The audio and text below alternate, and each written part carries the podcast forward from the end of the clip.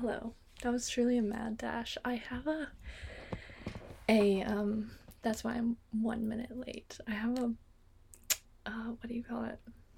An alarm on my phone that like tells me like at eight forty that I need to think about this thing. Um and then I'm like, ah, just I, I don't need to worry about it until nine, and then I'll start setting up. So, but I managed. Um, hi, hi, you. Welcome to How Did It Get So Late Radio, a live broadcast Tuesday nights at 10 past 9, where I read you a short story. Um, Noodle is definitely uh, being a bit sassy tonight. So I apologize for any um, any of that in the background, um, which I'm sure you're already hearing. Um, it's been a weird day. I'm I'm moving to New York and getting ready to go to an artist residency. Um, and there's just my shit everywhere and I am definitely one of those people that needs to like I can't just throw things in a box. Um, like I have to think about them, whether I want it or um, if I should bring it, and then it has to be all organized.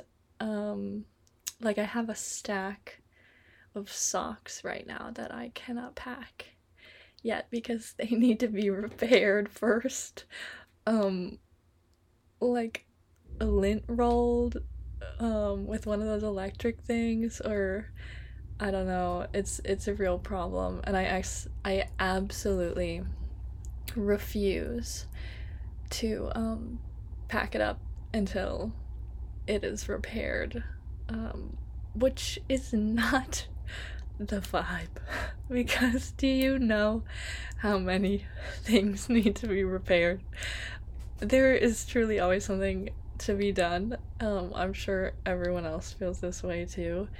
Um, because if there wasn't in life, then like how I just can't imagine that there's not something to do all the time. Um, so it's a real problem, and so I've just been spending my time repairing socks and um, a lot of organizing and. Um, yeah but but also i i want to have a good time in richmond before i leave and um so hopefully i'll get to do that. Uh i i've been wanting to go to the river again and um the weather has not been river weather. So hopefully this weekend i can go. Um, but yeah i'm very excited. Um big big move time. Um, I've also been watching a slew of animals all weekend. It was kind of insane. I was just driving around everywhere to just different animals. Um, honestly, similar vibes to the job I had um, working estate sales. You just get to enter people's houses, and it's just so fascinating to see the way that people live. But um, but the more I do I I watch these animals, the more I realize that I am a cat person. um don't get me wrong. I love dogs. Um but they better be some good ass dogs, you know? Like just oh god. They they these these this weekend were were truly the worst. Um, the one that had to be hand fed lunch meat was actually the best one. Um, but they truly have no personal boundaries. Um, it's honestly astonishing. And also the the no shoes in the house rule, like forget it, you know? Cuz you got a dog four paws, not even just two, okay? R- ravaging in dirt, I'm sure. Just just all over your house, on your bed. Like forget it. You know? Dirt everywhere. And I'm not I'm not even that much of a clean freak person, but uh and then just the licking and yeah, I, I'm I'm going on a rant now here, but um I do love some dogs and those dogs know who they are. Um so shout out to those dogs. I love you.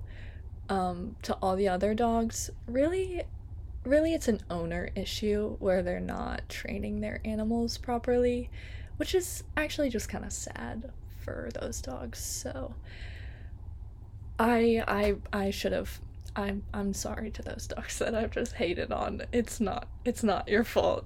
Um but anyway, I digress. Um some reminders. Um if you have any stories you want to hear, there is an email link at the bottom of the website, so feel free to send those in. Um, I have read a lot of horrible stories, like I said last week, but it's also been really cool seeing all the places that you can find like any kind of literature online. Um, I got this week's story from Short Story Project. Um, I think that's I think it's probably shortstoryproject.com or org, um, which is as it sounds. Um, but you can search by theme or by how long it'll take you to read a story. And most of it is free. Um, and it's like old stuff, but also more recent stuff. And yeah, I don't know, very cool. Um, I also commonly forget that libraries exist in real life. And um, it's a real shame because there are so many things to be read. um, but there is also archive.org, um, which is an internet archive of books that I guess they like take archives from libraries everywhere and um, and like combine them and most of it is free. Um, you you do have to like check out. I'm putting in air quotations, but um so like you can borrow it for an hour to get access to it. Um and then once the hour is up, I don't really understand what the point of that is, but um but some of them you can also borrow for like 14 days or something. So that's cool. Um, they also have old movies. Um, some weird stuff on there. Um, mildly pornographic, but um, there's some old older movies like silent films and um, a lot of Charlie Chaplin, uh, Buster Keaton, that kind of thing, the comedic um, slapstick humor. Um, so check that out if you want to. Um, if you want to hear, you know, if one reading is not enough for you a week. Um, okay, though, if you miss a broadcast or that one reading was um, so just just so goddamn riveting that you need to hear it again. Um, it will be available on the website. I think I'm going to change it um, because I cannot for the life of me remember to take it down after 24 hours. That's just it's it's asking a lot of me and so I'm thinking it will be available um just until the next one broadcasts. Um so Noodle is uh, eating his food now. Um so that's what that it, that noise is. Um also um, exciting news. This is the last. This is my last little news before we get into the story. But um, there's a chat feature on the website for you to share your feelings after the reading. Um, it's just if you scroll down, it'll it has a little live chat, and then you can go here, and hopefully it works. Um, hard to test myself, but um, it seemed pretty good. Um, so no pressure to take part um, in that, but if you have any any pressing thoughts you would like to share, um, feel free. I will try to keep an eye on it. Um, I have a lot of things up on my screen right now. I honestly feel like I'm a coder though at this point because the amount of time I spent embedding different chats um, with various layer of code that I don't know.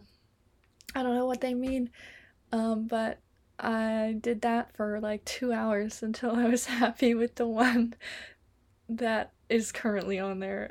So it better not disappoint, truly. Um, yeah, but say hi. Um, oh, Bree says, yes, cats. Okay, glad it works. um, okay, so this week's story uh, is by James Patrick Kelly, who is a science fiction writer and is still writing today at the age of 71. Um, he has quite a curious website.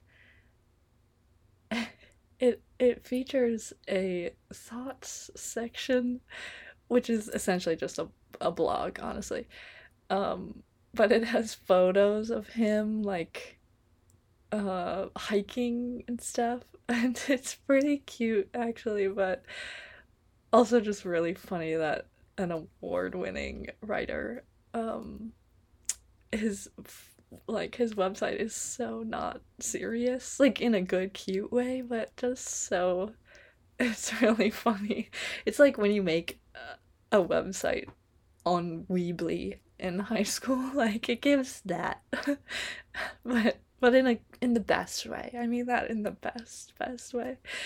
Um check it out if if you uh if you if you want to. I think he also prefers to go by jim instead of james uh, because his website is called jimkelly.net um so i don't i don't know what that's about but um yeah uh yeah. So this particular one we are reading tonight won a hugo award in 2000 um, I, I, normally I know what year it was written, but now I'm realizing that I did not look that up. But I'm imagining it's somewhere around 2000, probably 1998, maybe. I don't know. I don't know actually.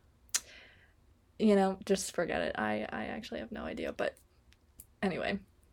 Um I did not pre-read this one also. So honestly, I have very little info on what to expect. Hopefully, it is good. Um, I really just read some reviews um, and the first few paragraphs, and I liked the way he wrote. Um, and we also haven't read any science fiction yet, so I thought it would be a nice change of pace from our serious story from last week. Um, though I don't believe that this one is like outright sci fi. It's not like Star Wars or anything. It's got, it's definitely got more real life settings. And he tends to sprinkle in some history from what I've read and heard. Um, which I personally love because I love knowing random facts. But um, yeah, hopefully hopefully it's not the boring kind of history. Um, yeah, so it will run about 45 ish minutes. I'm really bad at, at calculating that, but um, probably around that time. Um, so here is 10 to the 16th to 1. I remember how lonely it was when I met Cross. I never let anyone know about it because being alone back then didn't make me quite so unhappy. Besides, I was just a kid. I thought it was my own fault. It looked like I had friends. In 1962, I was on the swim team and got elected assistant patrol leader of the Wolf Patrol in Boy Scout Troop 7. When sides got chosen for kickball at recess, I was usually the fourth or fifth pick, I wasn't the best student in the sixth grade of John Jay Elementary School. That was Betty Giroli. But I was smart, and the other kids made me feel bad about it. So I stopped raising my hand when I knew the answer and I watched my vocabulary. I remember I said I'll bet once in class, and they teased me for weeks. Packs of girls would come up to me on the playground. Oh, Ray, they'd call. And when I turned around, they'd scream, I'll beat it, and run away, choking with laughter. It wasn't that I wanted to be popular or anything. All I really wanted was a friend, one friend, a friend I didn't have to hide anything from. Then came Cross. And that was the end of that. One of the problems was that we lived so far away from everything. Back then, Westchester County wasn't so suburban. Our house was deep in the woods in tiny Willoughby, New York, at the dead end of Cobb's Hill Road. In the winter, we could see Long Island Sound, a silver needle on the horizon pointing towards the city. But school was a half hour drive away, and the nearest kid lived in Ward's Hollow, three miles down the road, and he was a dumb fourth grader. Ugh, I hate those. So I didn't have any real friends. Instead, I had science fiction. Mom used to complain that I was obsessed. I watched Superman reruns every day after school. On Friday nights, Dad used to let me sign stay up for Twilight Zone. I watched Twilight Zone when I was little and scary. Even now, I'd say scary. That's that's crazy. Um but that fall, CBS had temporarily canceled it um for a reason, sir. Um it's a great show. It's just scary. I watched old sci fi movies on Adventure Theater. My favorites were Forbidden Planet and The Day the Earth Stood Still. I think it was because of the robots. I decided that when I grew up and it was the future, I was going to buy one so I wouldn't have to be alone anymore. That will be possible. Okay. On Monday mornings, I'd get my weekly allowance, a quarter. Usually I'd get off the bus that same afternoon down in Ward's Hollow so I could go to Village Variety. 25 cents bought two comics and a pack of red licorice. I especially loved DC's Green Lantern, Marvel's Fantastic Four, and Incredible Hulk. But I'd buy almost any superhero. I read all the science fiction books in the library twice, even though mom kept nagging me to try different things.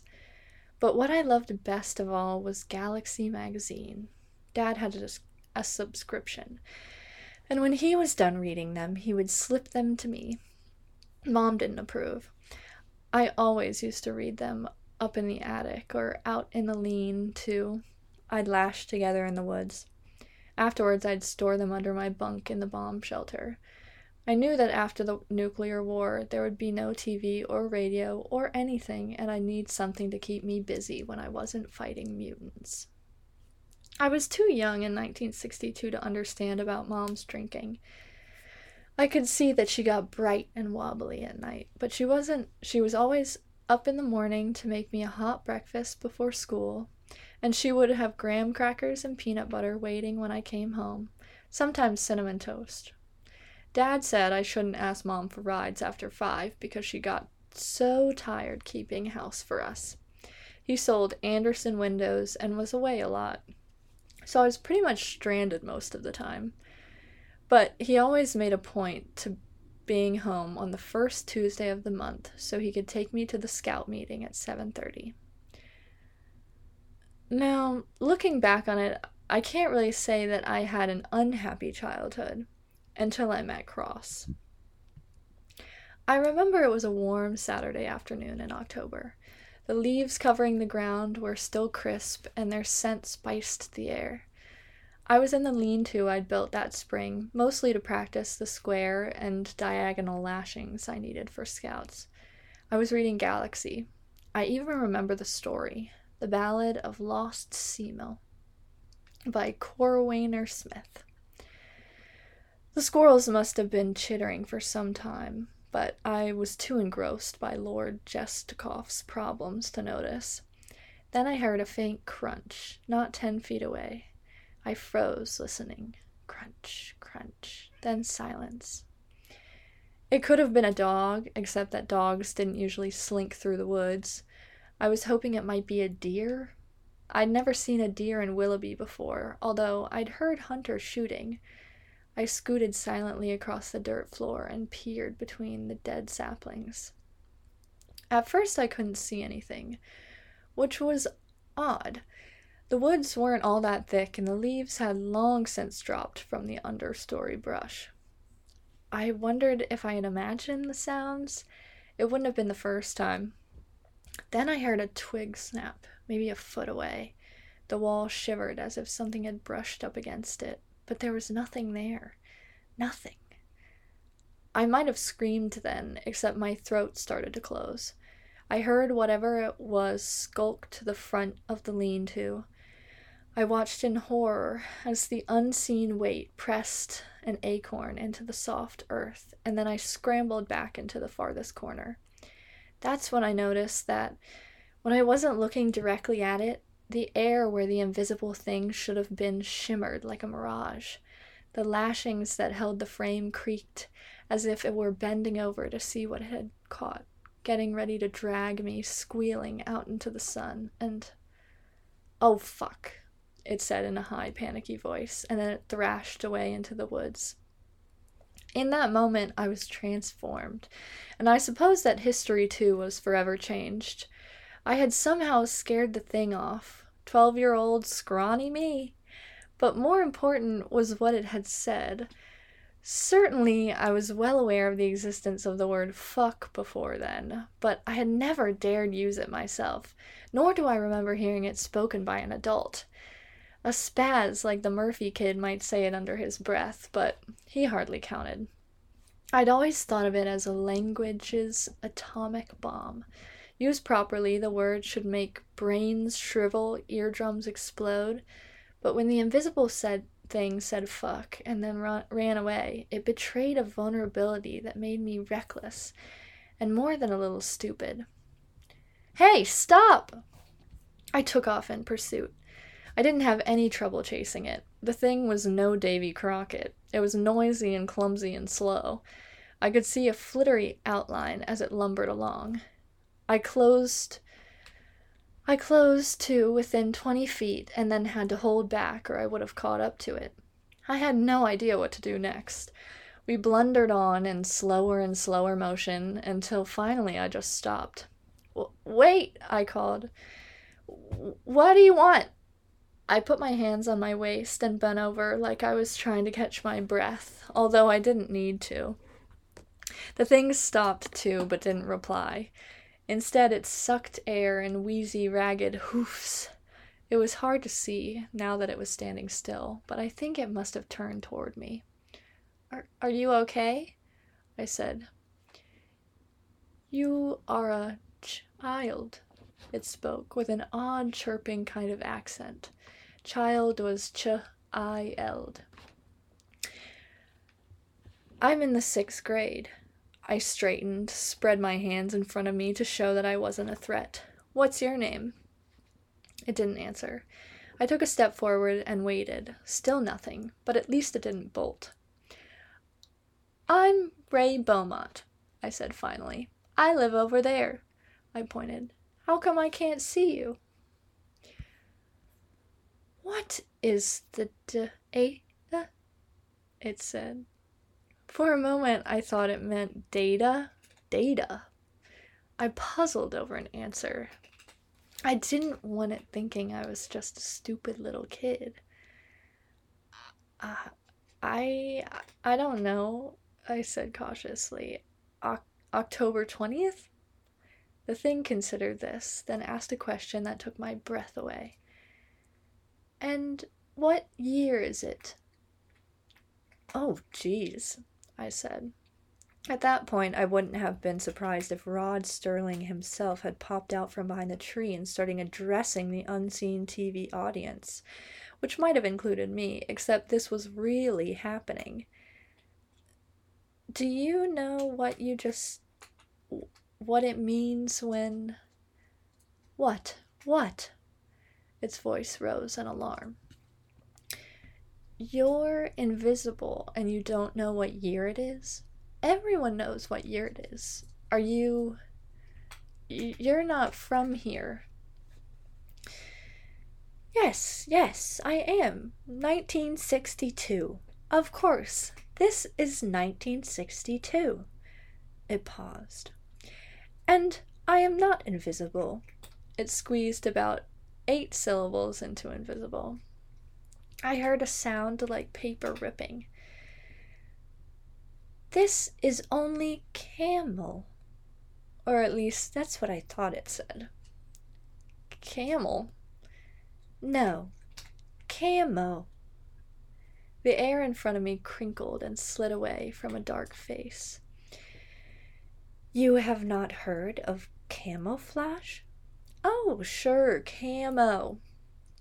I suppose the thing meant to reassure me by showing itself, but the effect was just the opposite. Yes, it had two eyes, a nose, and a mouth. It striped off the camouflage to reveal a neatly pressed gray three piece business suit, a white shirt, and a red and blue striped tie. At night, on the crowded street in Manhattan, I might have passed it right by. Dad had taught me not to stare at the kooks in the city. But in the afternoon light, I could see all the things wrong with its disguise. The hair, for example, not exactly crew cut, it was more of a stubble, like Mr. Rodrowski's chin when he was growing his beard. The thin the thing was way too thin. Its skin was shiny, its fingers too long, and its face it, it looked like one of those Barbie dolls. Are you a boy or a girl? I said.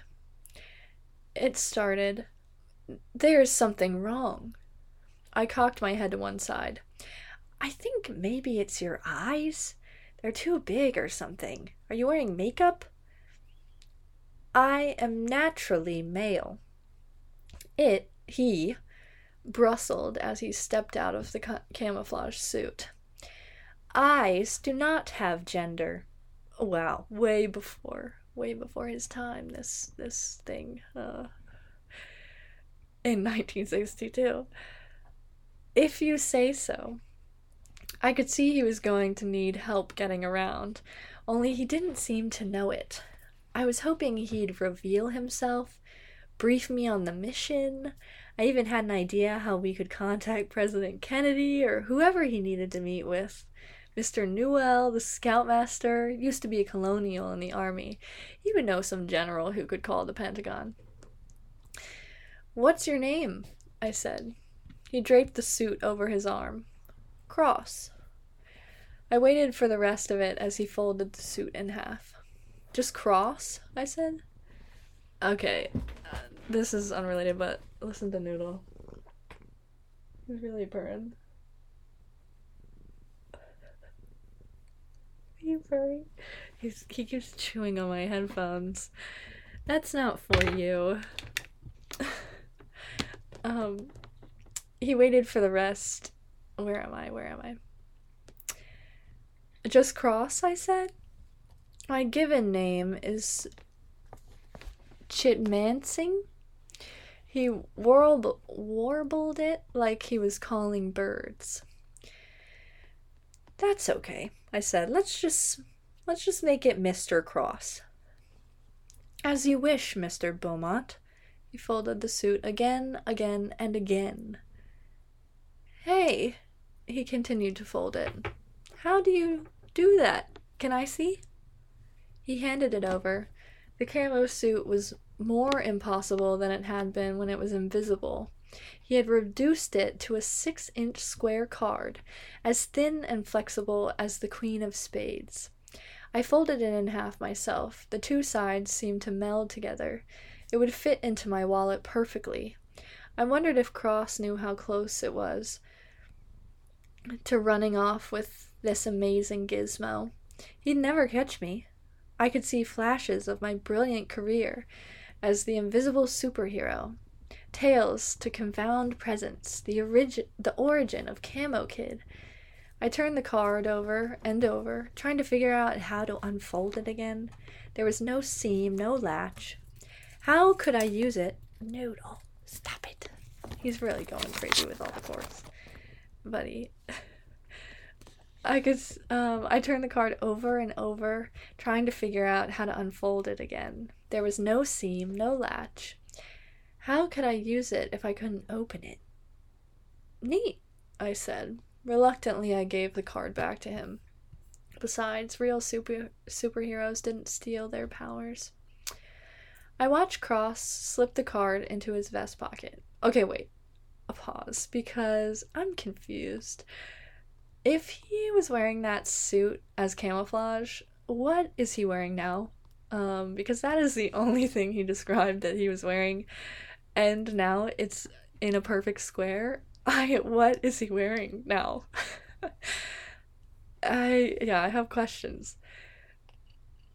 I watched Cross slip the card into his vest pocket. I wasn't scared of him. What scared me was that any minute he might walk out of my life. I had to find a way to tell, tell him I was on his side. Whatever that was. So you live around here, Mr. Cross? I am from the island of Mauritius. Where's that? It is in the Indian Ocean, Mr. Beaumont, near Madagascar. I knew where Madagascar was from playing Risk, so I told him that, but then I couldn't think of what else to say. Finally, I had to blurt out something, anything, to fill the silence. It's nice here, real quiet, you know, private. Yes, I had not expected to meet anyone. He too seemed at a loss. I have business in New York City on the 26th of October. New York, that's a ways away. Is it? How far would you say? Fifty miles, sixty, maybe. You have a car? No, I do not drive, Mr. Beaumont. I am to take the train. The nearest train station was New Canaan, Connecticut. I could have hiked it in maybe half a day. It would be dark in a couple hours. If your business isn't until the 26th, you'll need a place to stay. The plan is to take rooms at a hotel in Manhattan. That costs money. He opened a wallet and showed me a wad of crisp new bills. For a minute, I thought they might be counterfeit. I hadn't realized that Ben Franklin's picture was on money. Cross was giving me the goofiest grin. I just knew they'd eat him alive in New York and spit out the bones. Uh, my biggest fear moving to New York. Are you sure you went to stay in a hotel? I said. He frowned. Why would I not? Look, you need a friend, Mr. Cross. Things are different here than than on your island. Sometimes people do, you know, bad stuff, especially in the city. He nodded and put his wallet away. I am aware of the dangers, Mr. Beaumont. I have trained not to draw attention to myself. I have the proper equipment. He tapped the pocket where the camo was. I didn't point out to him. Oh, doesn't he know you don't need camouflage to be invisible in New York City? I didn't point out to him that all his training and equipment hadn't kept him from being caught out by a 12 year old. Sure, okay, it's just. Look, I have a place for you to stay if you want, and no one will know. Your parents, Mr. Beaumont. My dad's in Massachusetts until next Friday. He travels, he's in the window business, and my mom won't know. How can she not know that you have invited a stranger into your house? Not the house, I said. My dad built us a bomb shelter. You'll be safe there, Mr. Cross. It's the safest place I know. I remember how Cross seemed to lose interest in me, his mission, and the entire 20, 20th century the moment he entered the shelter. He sat around all of Sunday, dodging my attempts to draw him out. He seemed distracted, like he was listening to a conversation I couldn't hear. When I would talk, we played games. At first, it was cards. When he wouldn't talk, we played games. At first, it was cards, gin, and crazy eights mostly. In the afternoon, I went back to the house and brought over checkers and Monopoly, despite the fact that he did not seem to be paying much attention. He beat me like a drum. Not one game was even close. But that wasn't what bothered me. I believed this man had come from the future, and here I was building hotels on Baltic Avenue. Monday was a school day. I thought Cross would object to my plan of locking him in and taking both my key and Mom's key with me, but he never said a word. I told him that it was the only way I could be sure that Mom didn't catch him by surprise. Actually, I doubted she'd come all the way out to the shelter. She'd stay away after Dad gave her that first tour. She had about as much use for nuclear war as she had for science fiction. Still, I had no idea what she did during the day while I was gone. I couldn't take chances. Besides, it was a good way to make sure that Cross didn't skin out on me. Dad had built the shelter instead of taking a vacation in 1960, the year Kennedy beat Nixon. I was buried about a 150 feet from the house. Nothing special. It was buried, not him. Oh my god. It was buried about 150 feet from the house. Nothing special, just a little cellar without anything built on top of it. The entrance was a, was a steel bulkhead that led down five steps to another steel door. The inside was cramped. There were a couple of cots, a sink, and a toilet.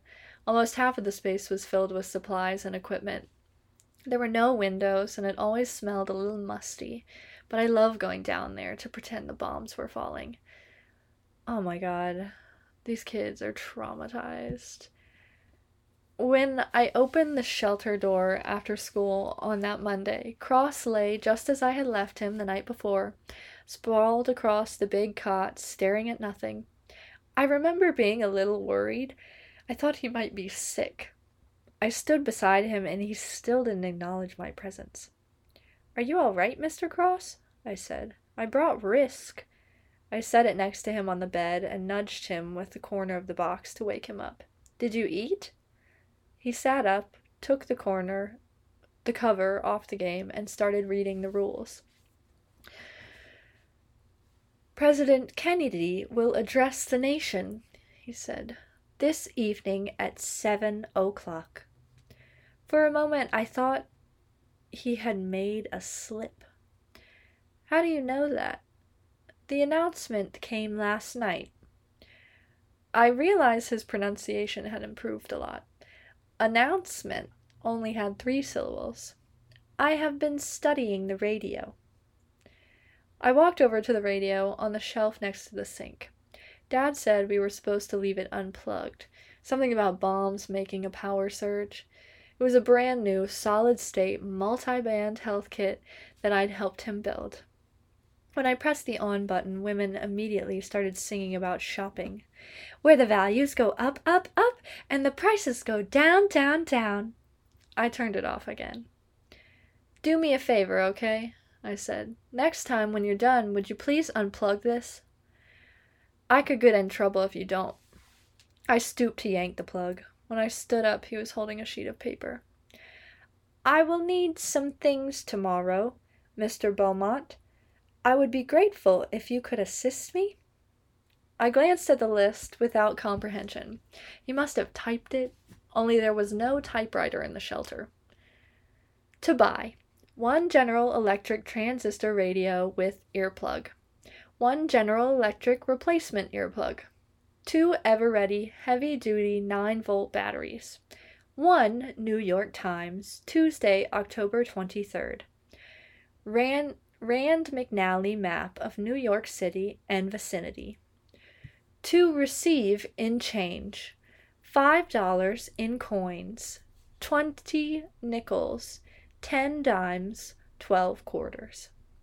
When I looked up, I could feel the change in him. His gaze was electric. It seemed to crackle down my nerves. I could tell that what I did next would matter very much. I don't get it, I said. There are inaccuracies?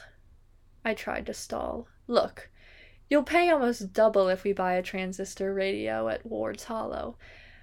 I'll have to buy it at Village Variety. Wait a couple days, we can get one cheaper down in Stamford. My need is immediate. He extended his hand and tucked something into the pocket of my shirt. I am assured this will cover the expense. I was afraid to look, even though I knew what it was. He'd given me a hundred dollar bill. I tried to th- thrust it back at him, but he stepped away and it spun on the floor between us. I can't spend that. You. You must read your own money, Mr. Beaumont. He picked the bill up and brought it into the light of the bare bulb on the ceiling. This note is legal tender for all debts, public and private. No, no, you don't understand. A kid like me doesn't walk into Village Variety with a hundred bucks. Mr. Rosowski would call my mom. If it is inconvenient for you, I will secure the items myself. He offered me the money again. If I didn't agree, he'd leave and probably never come back. I was getting mad at him. Everything would be so much easier if he'd only admit what we both knew about who he was. Then I could do whatever he wanted with a clear conscience. Instead, he was keeping all the wrong secrets and acting really weird. It made it made me it made me feet dirty, like I was helping a pervert. What's going on? I said. I do not know how to respond, Mr. Beaumont. You have the list. Read it now and tell me, please, with which items you have a problem. I snatched the hundred dollars from him and jammed it into my pants pocket. Why don't you trust me? He stiffened as if I had hit him. I let you stay here. I didn't tell anyone. You have to give me something, Mr. Cross. Well, then, he looked uncomfortable. I, I would ask you to keep the change. Oh, geez, thanks. I snorted in disgust. Okay, okay. I'll buy this stuff right after school tomorrow. With that, he seemed to lose interest again. When we opened the risk board, he showed me where his island was, except it wasn't there because it was too small. We played three games, and he crushed me every time. I remember at the end of the last game watching in disbelief as he finished building a wall of invading armies along the shores of North Africa. South America, my last continent, was doomed. Looks like you win again, I said. I traded in the last of my cards for new armies and launched a final useless counterattack. When I was done, he studied the board for a moment. I think risk is not a proper simulation, Mr. Belmont. We should both lose for fighting such a war. That's crazy, I said. Both sides can't lose. Yet they can, he said. It sometimes happens that the victors envy the dead. oh. That night, was the first time I can remember being bothered by mom talking back to the TV. I used to talk back to the TV too. When Buffalo Bob asked what time it was, I would screech, It's howdy doody time! Just like every other kid in America. My fellow citizens, said President Kennedy, let no one doubt that this is a difficult and dangerous time on which we have set out. I thought the president looked tired, like Mr. Newell on the third day of a campout. No one can foresee precisely what course it will take, or what costs or casualties will be incurred. Oh my God! Mom screamed at him. You're going to kill us all! Despite the fact that it was close to her bedtime, she was shouting at the President of the United States. Mom looked great. She was wearing a shiny black dress and a string of pearls. She always got dressed up at night, whether Dad was home or not. I suppose most kids don't notice how their mothers look, but everyone always said how beautiful mom was. And since dad thought so too, I went along with it. As long as she didn't open her mouth, the problem. As long as she didn't open her mouth. The problem was that a lot of the time, mom didn't make any sense. When she embarrassed me, it didn't matter how pretty she was. I just wanted to crawl behind the couch. Mom, as she leaned towards the television, the martini in her glass came, came close to slopping over the edge. President Kennedy stayed calm. The paths we have chosen for the present is full of hazards, as all paths are, but it is the one most consistent with our character and our courage as a nation and our commitments around the world. The cost of freedom is always high, but Americans have always paid it and one path we shall never choose, and that is the path of surrender or submission. Shut up, you foolish man! Stop this! She shout she shot out of her chair, and then some of her drink did spill. Oh, damn. Take it easy, Mom. Don't you understand? She put the glass down and tore a Kleenex from the box on the end of the table. He wants to start World War Three. She dabbed at the front of her dress, and the phone rang. I said, Mom, nobody wants World War III. She ignored me, brushed by, and picked up the phone on the third ring. Thank God, she said. I could tell from the sound of her voice that it was Dad. You heard him then? She bit her lip as she listened to him. Yes, but. Watching her face made me sorry I was in the sixth grade. Better to be a stupid little kid again who thought grown ups knew everything. I wondered whether Cross had heard the speech. No, I I can't, Dave. No. She covered the phone with her hand. Raimi, turn off that TV.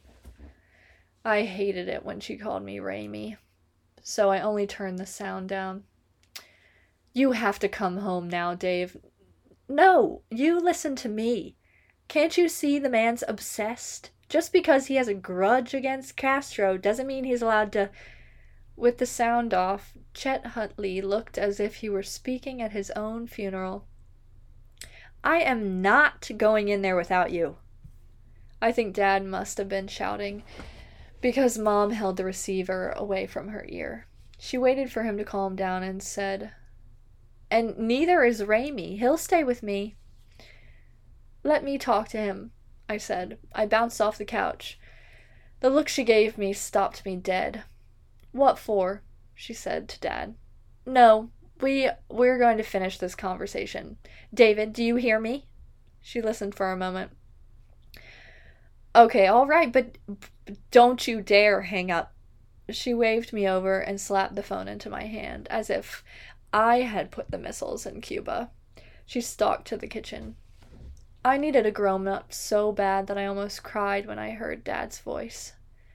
Ray, he said, your mother is pretty upset. Yes, I said. I want to come home. I I will come home, but I can't just yet. If I just up and leave and this blows over, I'll get fired. But dad, you're in charge until I get there. Understand, son? If the time comes, everything is up to you. Yes, sir, I whispered.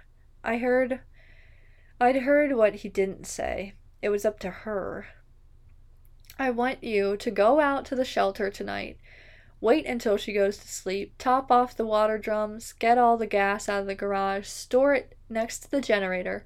But here's the most important thing. You know the sacks of rice? Drag them off to the side, the pallet too. There's a hatch underneath. The key to the airlock door unlocks it. You've got two new guns and plenty of ammunition.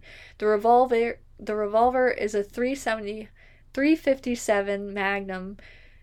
You be careful with that, Ray. It can blow a hole in a car, but it's hard to aim. The double barreled shotgun is easy to aim, but you have to be close to do any harm. And I want you to bring down the Game Master from my closet and the 38 from my dresser drawer. He had been talking as if there would be no tomorrow. He paused then to catch his breath. Now, this is all just in case, okay? I just want you to know.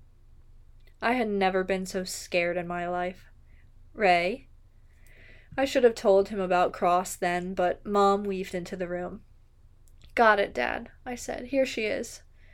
Mom smiled at me. It was a lopsided smile that was trying to be brave, but it wasn't doing a very good job of it. She had a new glass and it was full. She held out her hand for the phone and I gave it to her. I remember waiting until almost 10 o'clock that night, reading under the covers with a flashlight. The Fantastic Four invaded Latveria to defeat Doctor Doom. Spider Man tricked Mr. Ms. Oh, I'm not even gonna. There's literally no vowels in that name. Um, but yeah, Mr. M. Into saying his name backwards once again. When I opened the door to my parents' bedroom, I could hear Mom snoring. It spooked me. I hadn't realized that women did that. I thought about sneaking in to get the guns, but decided to take care of them tomorrow. I stole out to the shelter, turned my key to the lock, and pulled on the bulkhead door. It didn't move. That didn't make any sense, so I gave it a hard yank. The steel door rattled terribly, but did not swing away. The air had turned frosty, and the sound carried in the cold. I held my breath, listened to my blood pound. The house stayed dark, the shelter quiet as stones. After a few moments, I tried one last time before I admitted to myself what had happened. Cross had bolted the door shut from the inside. I went back to my room but couldn't sleep. I kept going to the window to watch the sky over New York, waiting for a flash of killing light. I was all but convinced that the city would burn that very night in nuclear fire, and that Mom and I would die horrible deaths soon after, pounding on the unyielding steel doors of our shelter. Dad had left me in charge, and I had let him down. I didn't understand why Cross had locked us out. If he knew that a nuclear war was about to start, he might want our shelter all to himself. But that made him a monster, and I still didn't see him as a monster. I tried to tell myself that he'd been asleep and couldn't hear me at the door, but that couldn't be right. If he'd come to prevent the war, he'd said he had business in the city on Thursday. He could be doing something really, really futuristic in there that he couldn't let me see. Or else he was having problems. Maybe our 20th century germs had got to him, and they had, like they had killed H.G. Wells's Martians. I must have teased a hundred different ideas apart that night, in between uneasy trips to the window and the glimpses at the clock. The last time I remember seeing was 416. I tried to stay up to face the end, but I couldn't. I wasn't dead when I woke up in the mo- the next morning, so I had to go to school. Mom had cream of wheat all ready when I dragged myself to the table. Although she was all bright and bubbly, I could feel her giving me the mother's eye when I wasn't looking. She always knew when something was wrong. I tried not to show her anything, there was no time to sneak out to the shelter. I barely had time to finish eating before she bundled me off to the bus. Right after the morning bell, Mr. Tuhuli took us to the open took us to open the story of New York State to chapter 7 resources and products and read to ourselves. Then she left the room. We looked at each other in amazement. I heard Bobby Conoff whisper something. It was probably dirty. A few kids snickered. Chapter 7 started with a map of product symbols. Two teeny little cows grazed near Binging, Binghamton. Rochester was cog and a pair of glasses. Elmira was an adding machine, Oswego an apple. There was a lightning bolt over Niagara Falls. Dad had promised to take us there some day. I had the sick feeling that we'd never get the chance. Miss Tuhue Tuhei looked pale when she came back, but that didn't stop her from giving us a spelling test. I got a 95. The word I spelled wrong was enigma. The hot lunch was American chop suey, a roll, and a salad, and a bowl of butterscotch pudding. In the afternoon, we did decimals. Nobody said anything about the end of the world. I decided to get off the bus in Ward's Hollow, buy the stuff Cross wanted, and pretend I didn't know he had locked the shelter door last night. If he said something about it, I'd act surprised. If he didn't, I don't know what I'd do then. Village Variety was next to Warren's Esso and across the street from the post office. It had once been two different stores located in the same building, but then Mr. Rodrisky had bought the building and knocked down the dividing wall.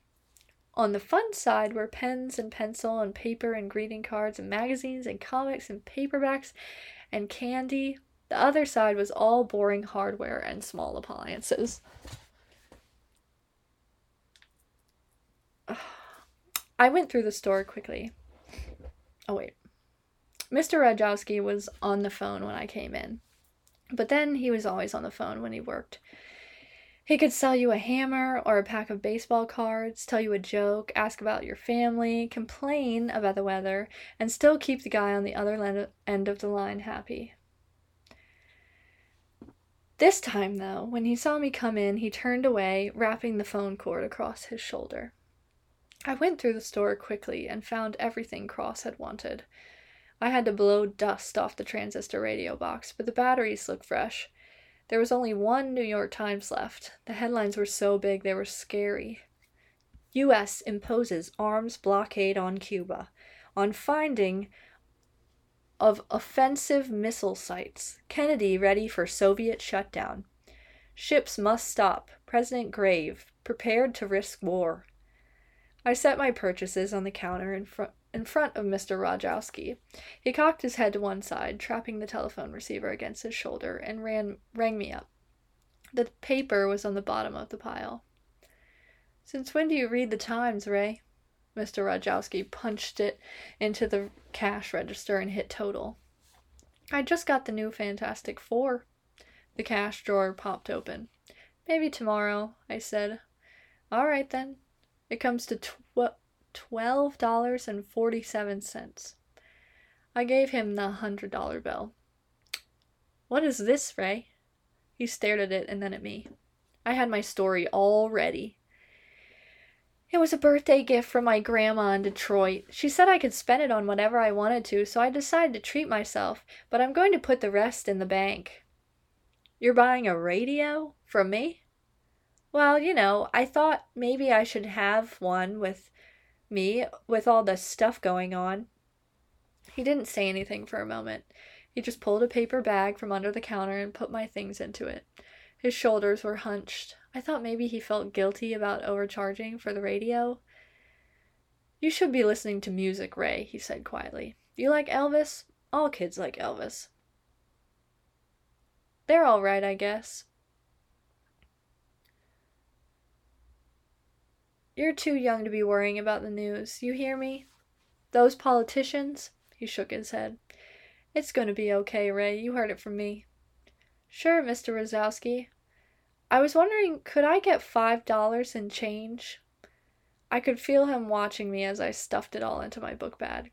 I was certain he'd call my mom, but he never did. Home was three miles up Cobb's Hill. I did it in forty minutes, a record. I remember I started running when I saw the flashing lights. The police car had left skid marks in the gravel on our driveway. Where were you? Mom burst out of the house as she came across the lawn. Oh my god, Raimi! I was worried sick. She caught me up in her arms. I got off the bus in Ward's Hollow. She was about to smother me. I squirmed free. What happened? This the boy, ma'am? The state trooper had taken his time catching up to her. He had almost the same hat that Scoutmaster as Scoutmaster Newell. Yes, yes, thank God, officer. The troop patted me on the head like I was a lost dog. You had your mom worried, Ray. Raimi, you should have told me. Somebody tell me what happened, I said. A second trooper came from behind the house. We watched him approach. No sign of any intruder. He looked bored. I wanted to scream. Intruder? I said. He broke into the shelter, my mom said. He knew my name. There was no sign of forcible entry, said the second trooper. I saw him exchange a glance with his partner. Nothing disturbed that I could see. He didn't have time, Mom said. When I found him in the shelter, I ran back to the house and got your father's gun from the bedroom. The thought of Mom with a 38 scared me. I had my shooting merit badge, but she didn't know a hammer from a trigger. You didn't shoot him? No, she shook her head. He had plenty of time to leave, but he was still there when I came back. That's when he said my name. I had never been so mad at her before. You never go out to the shelter. She had that puzzled look that she always gets at night. I I couldn't find my key. I I used the one your father leaves over the breezeway door. What did he say again, ma'am? The intruder? He said, Miss Beaumont, I present no danger to you. And I said, Who are you?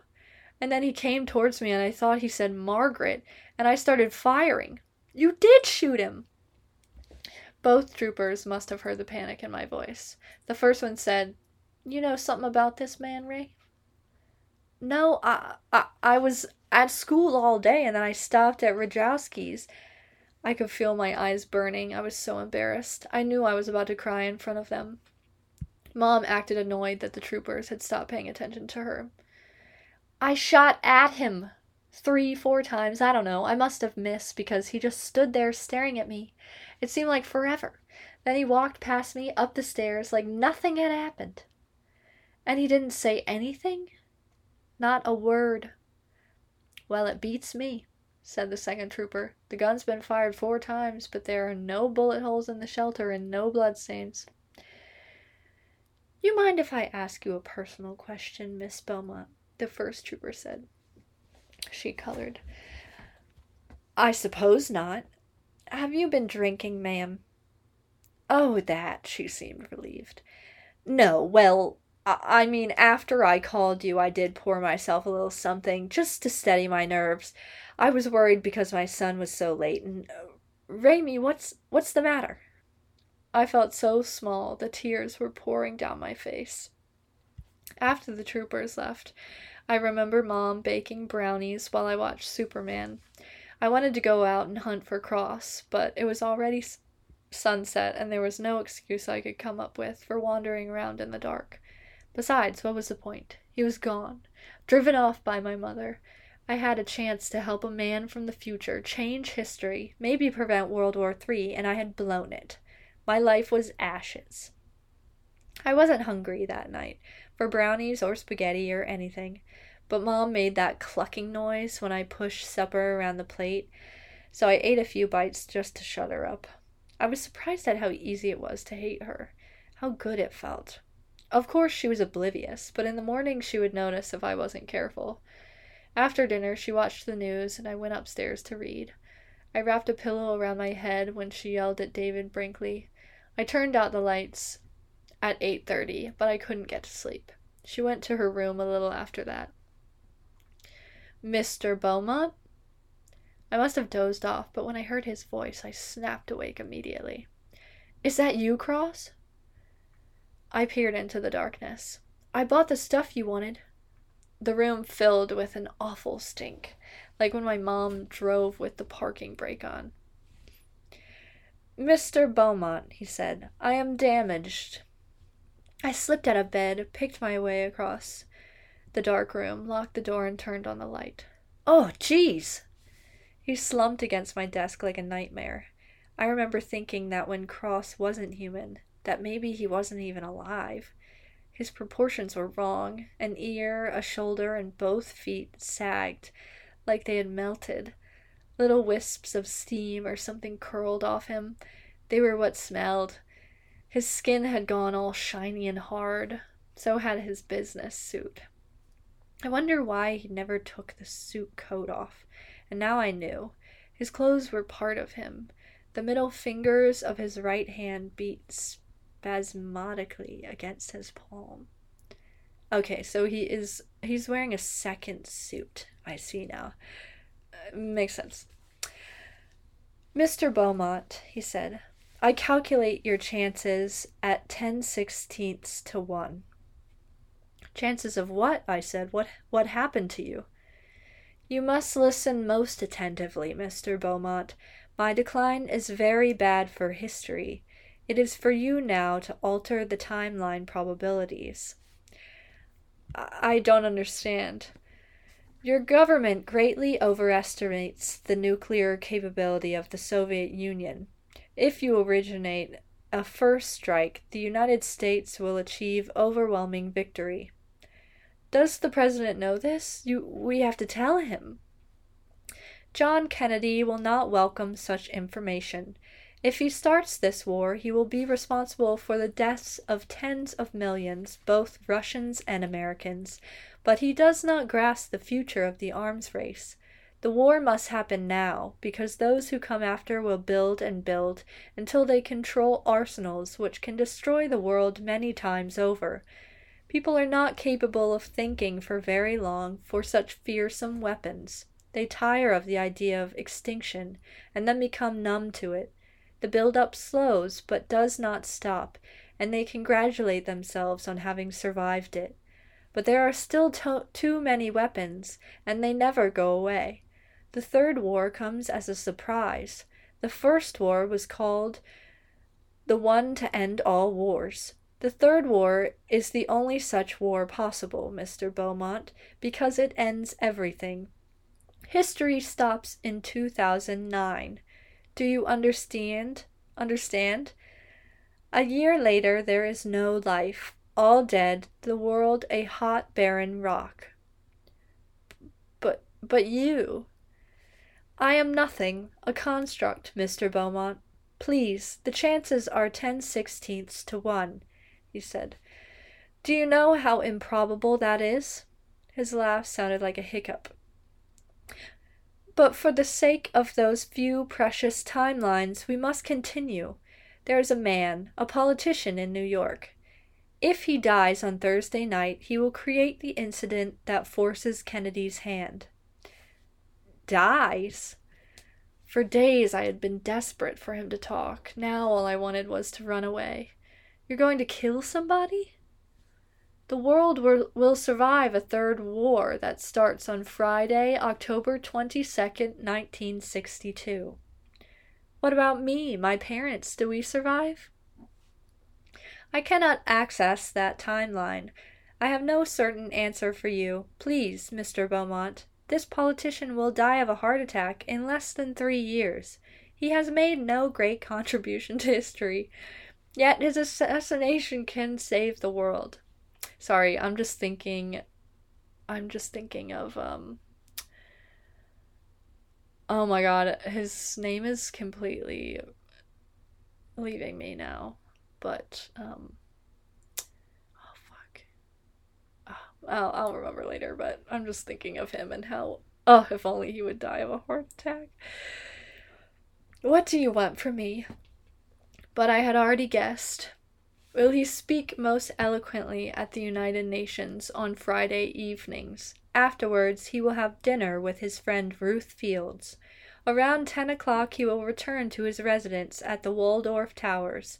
Not the Waldorf Astoria Hotel, but the Towers. He will take the elevator to Suite 42A. He is the American ambassador to the United Nations. His name is Adlai Stevenson. Stop it. Don't say anything else.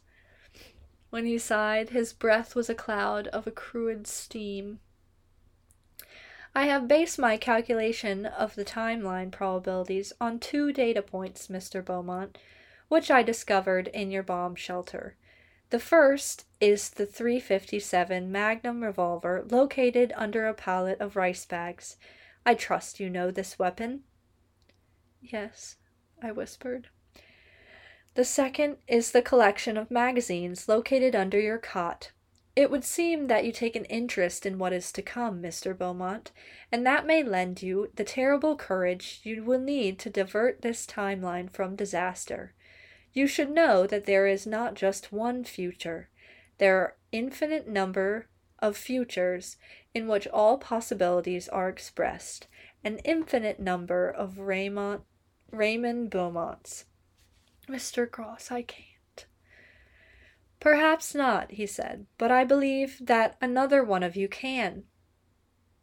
You don't understand. I watched in horror as a boil swelled on the side of his face and popped, expelling an evil jet of yellow steam. What? Oh, fuck. That was the last thing he said.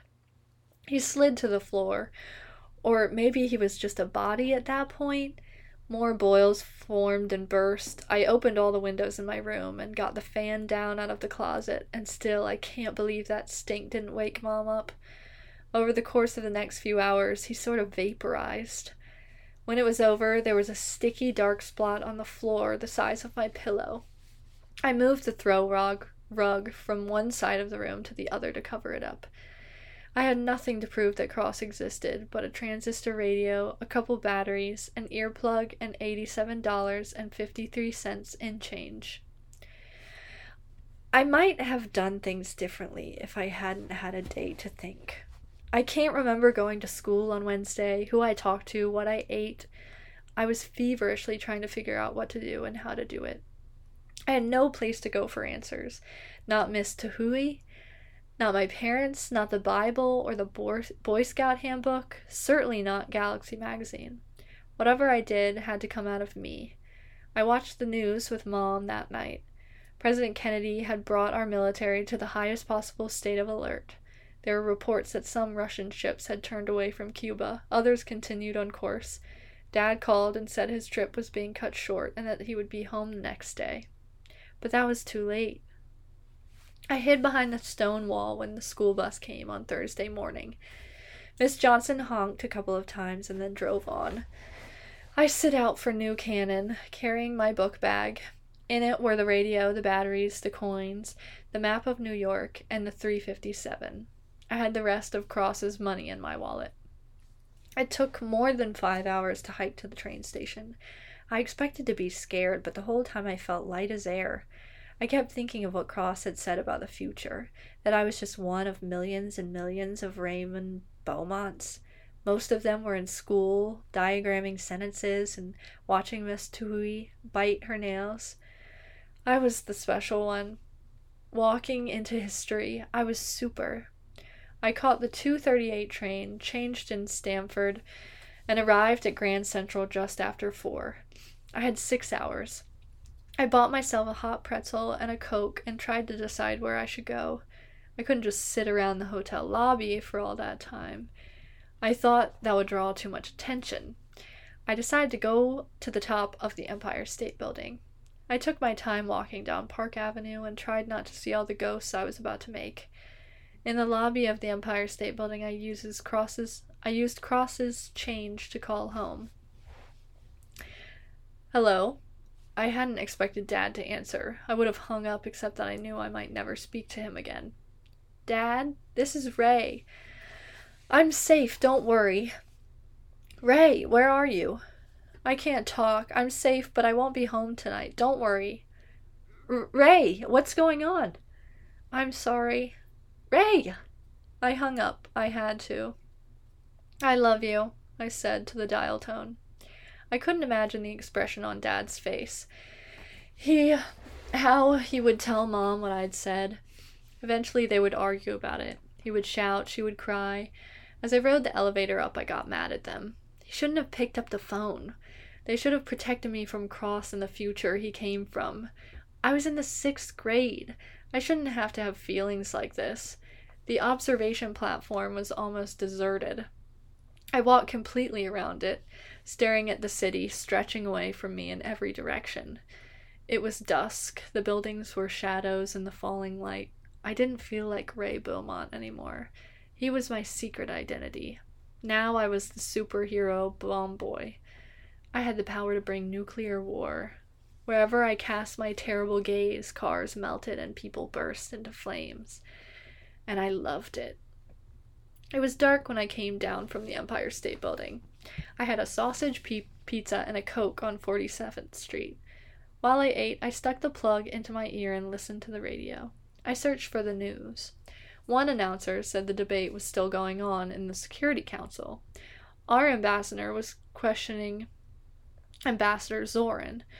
I stayed with that station for a while, hoping to hear his voice. I knew what he looked like, of course, I knew Stevenson had run for president a couple of times when I was just a baby, but I couldn't remember what he sounded like. He might talk to me, ask me what I was doing in his hotel. I wanted to be ready for that. I arrived at the Waldorf Towers around 9 o'clock.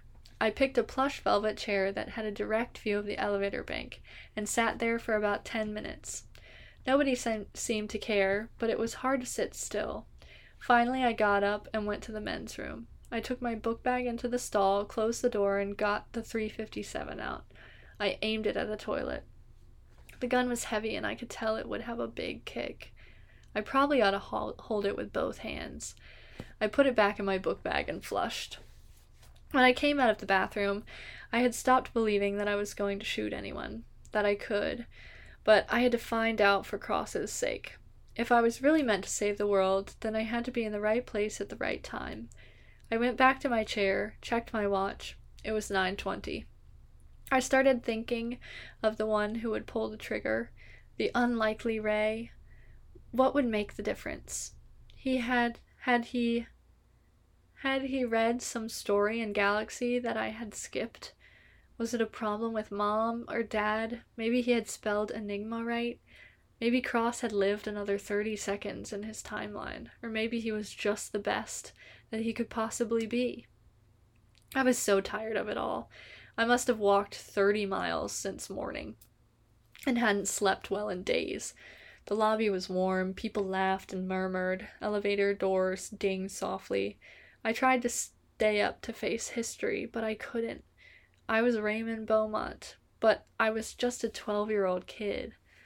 I remember the doorman waking me up at 11 o'clock. Dad drove all the way into the city that night to get me. When we got home, Mom was already in the shelter. Only the third war didn't start that night or the next. I lost television privileges for a month. For most people my age, the most traumatic memory of growing up came on November 2nd, November 22nd, 1963.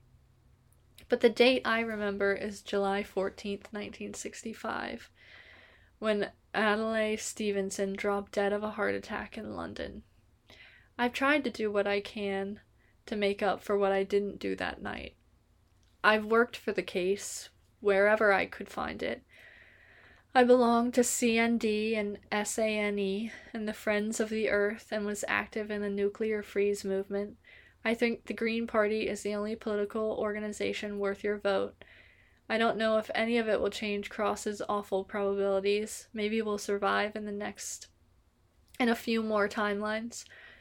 When I was a kid, I didn't mind being lonely. Now it's hard knowing what I know. Oh, I have a lot of friends, all of them wonderful people, but people who know, know me say there's a part of myself that I always keep hidden. They're right. I don't think I'll. I. I don't think I'll ever be able to tell anyone about what happened with Cross, but I didn't do that night. It wouldn't be fair to them. Besides, whatever happens, chances are very good that it's my fault. Wow, that was not what I was expecting. Um, definitely longer than I thought. Um, sorry, y'all, but interesting. Do I advocate for um a nuclear war being set off? No. No, I do not. Um, thank God he fell asleep. Um, wow, I maybe. I feel like I can't end this without, um,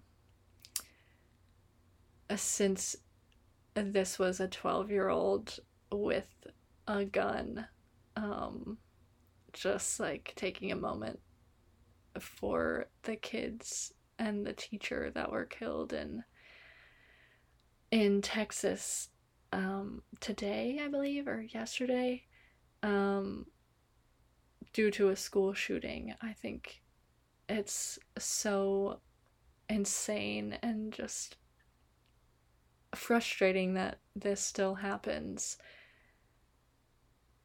at this like at this point in time like we truly have done nothing to prevent guns from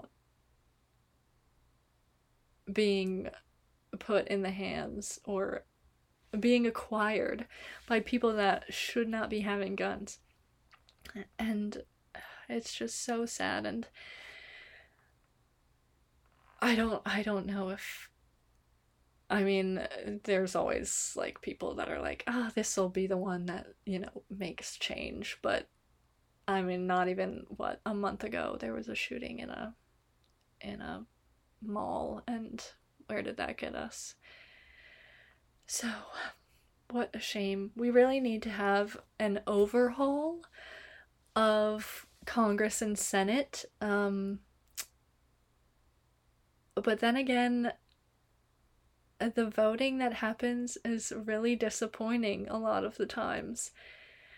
So yeah, it's it's really tough. Um but you know, people should be able to feel safe where they go and children should not be dying. So yeah, I don't know what else is there to say, but yeah, this was quite an odd story. Um, I I really enjoy the way he writes. Um, I hope my cross impersonation was not horrible. Um, but yeah, I didn't. I I. I don't know if I love the way it ended. It's kind of bleak, definitely so. But, you know, I guess you can't all you can't have can't have it all. At the beginning of this there was a quote um that says the best but the best evidence evidence we have that time travel is not possible and never will be is that we have not been invaded by hordes of tourists from the future. And that was by Stephen Hawking. The future of the universe. I I I believe that was the book he wrote, but which I mean yes, he's not wrong. He's not wrong. But do we know that we haven't been hor- invaded by hordes of tourists? Like, would we know that? But then they would fuck up a lot. I wonder what. Also, there was mention of 2009, and I do wonder if that was just an arbitrary um, year that Jim Kelly picked um, or if there was like some reason or something. Again, I don't know when this was written, so maybe I should look that up. But I I want to say it wasn't in 1962, surely. Um. Oh, I looked it up and I'm just getting exponents. So it it will stay a it will stay a a mystery. Someone come back from the future and tell me. Um, thanks in advance. Anyway, sorry this was so long. I'll I'll pick a shorter one next week. Um, but if you have any to send in, feel free. Um, and if anyone has anything to say on the chat, um, feel free. I don't know what y'all's thoughts were. But um yeah, thank you for listening to How Did It Get So Late. Um I hope you have a lovely rest of your night and week and sweet dreams. Until next time.